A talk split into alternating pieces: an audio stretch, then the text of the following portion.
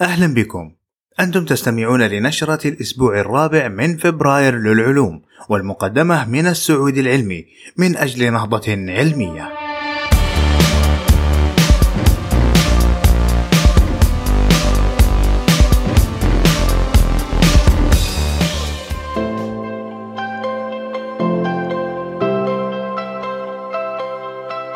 أول هجين بين البشر والأغنام لعلاج السكري. تمكن علماء جامعة ستانفورد بالولايات المتحدة من تحقيق إنجاز مثمر حيث توصلوا إلى إنتاج كائن هجين بين الأغنام والبشر.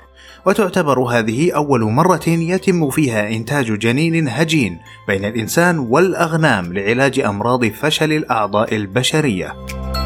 ولقد تمت هذه التجربة بناء على تجربة سابقة في العام الماضي نجح فيها العلماء بزراعة خلايا جذعية بشرية بداخل جنين لخنزير.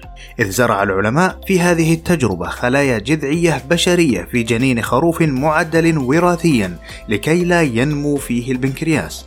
ومن ثم وضعوه بداخل رحم وتركوه ينمو لمدة شهر تقريبا. فقامت الخلايا الجذعية البشرية بتعويض النقص وأعطت بنكرياسا بخلايا بشرية. ويأمل العلماء مستقبلا أن يستخدموا هذه التقنية لتنمية أعضاء بشرية كالبنكرياس والكبد والقلب والتي يمكن أن تزرع لاحقا في جسد مريض يحتاج لزراعة الأعضاء. إلا أن نجاح ذلك يحتاج لأن يكون تركيز الخلايا البشرية واحد بالمئة من كل خلايا الهجين. وهو مئة ضعف لعدد الخلايا حاليا. والمثير أن خلايا هذه الأعضاء ستكون بشرية بالكامل مما يعني أنها ستكون مطابقة فسيولوجيا للجسم وستقلل رفض نظام المناعة لها. ولقد عرضت النتائج في الاجتماع السنوي للجمعية الأمريكية لتقدم العلوم. العثور على ثقوب سوداء بكتل غير مسبوقة. توصل فريق دولي من علماء الفيزياء الفلكية إلى نتائج غير متوقعة عن الثقوب السوداء حيث كشفت دراسة لمجرات تبعد عنا عدة مليارات سنين ضوئية عن ثقوب سوداء فائقة الكتلة تتخطى كتلتها ما توقع العلماء أن تصل إليه هذه الأجسام الفلكية.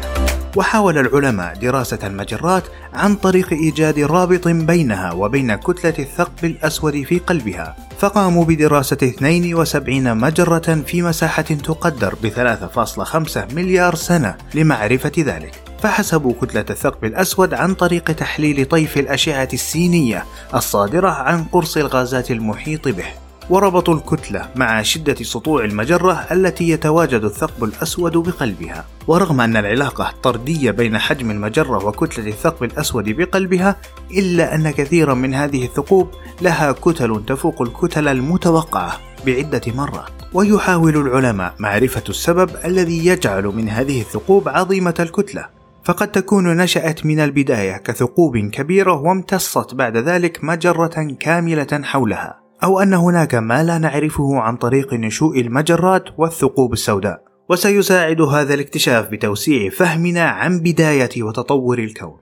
ولقد نشر البحث في النشرة الشهرية للجمعية الفلكية الملكية. العلماء يبتكرون حالة جديدة للمادة عن طريق وضع الذرات بداخل بعضها. تمكن فريق دولي من علماء الفيزياء من أمريكا والنمسا من إثبات وجود حالة غريبة للمادة تدعى ببولاريتون ريدبرغ وهي ذرة يدور أحد إلكتروناتها حولها من مسافة بعيدة جدا ما يسمح لذرات أخرى بالدخول بينهم والارتباط معهم لتشكل هذه الحالة. وتم الوصول لهذه الحالة عند تبريد عدة ذرات سترونشيوم بشدة لتصل لحالة تكاثف بوز أينشتاين. ومن ثم ضرب أحد هذه الذرات بالليزر ما يثير أحد إلكتروناتها ويجعله يدور في مدار بعيد جدا عن النواة. ويسمح بدخول ذرات الاسترونشيوم في الفراغ الناتج. ولاحظ العلماء بعدها قيام هذه الذرات بخلق رابطة ضعيفة مع النواة والإلكترون وسموها ببولاريتون ريدبرغ. يمكن لهذه الدراسة أن تساعدنا في فهم الطريقة التي تتصرف بها الذرات في درجات الحرارة شديدة الانخفاض، وفي فهم الطبيعة بشكل أكبر، ما يحفز العلماء لإجراء المزيد من الأبحاث، ولقد نشرت الدراسة في دورية مراجعة الرسائل الفيزيائية. دراسة تبين تأثير الاكتئاب طويل المدى على الدماغ.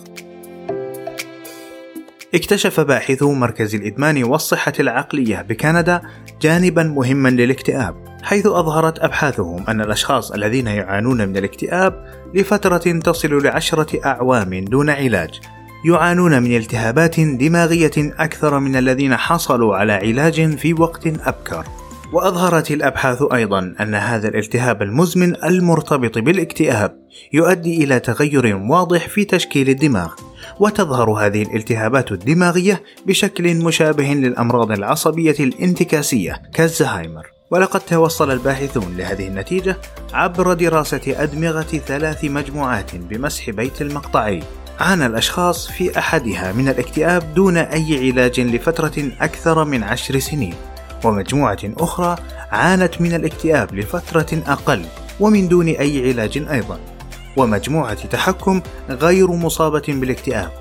فوجدوا أن الخلايا الدبقية الصغيرة لدى المصابين بالاكتئاب تنتج بروتينا يدل على الالتهاب أعلى بحوالي 30% من المستويات الطبيعية. وقد يساهم هذا البحث في تشخيص الاكتئاب بناء على مرحلته وبالتالي طريقة علاجه وفقا لهذه المرحلة. وسيساهم في تشكيل فهم أعمق لتأثيره على الدماغ. ولقد نشرت الدراسة في دورية لانست للطب النفسي.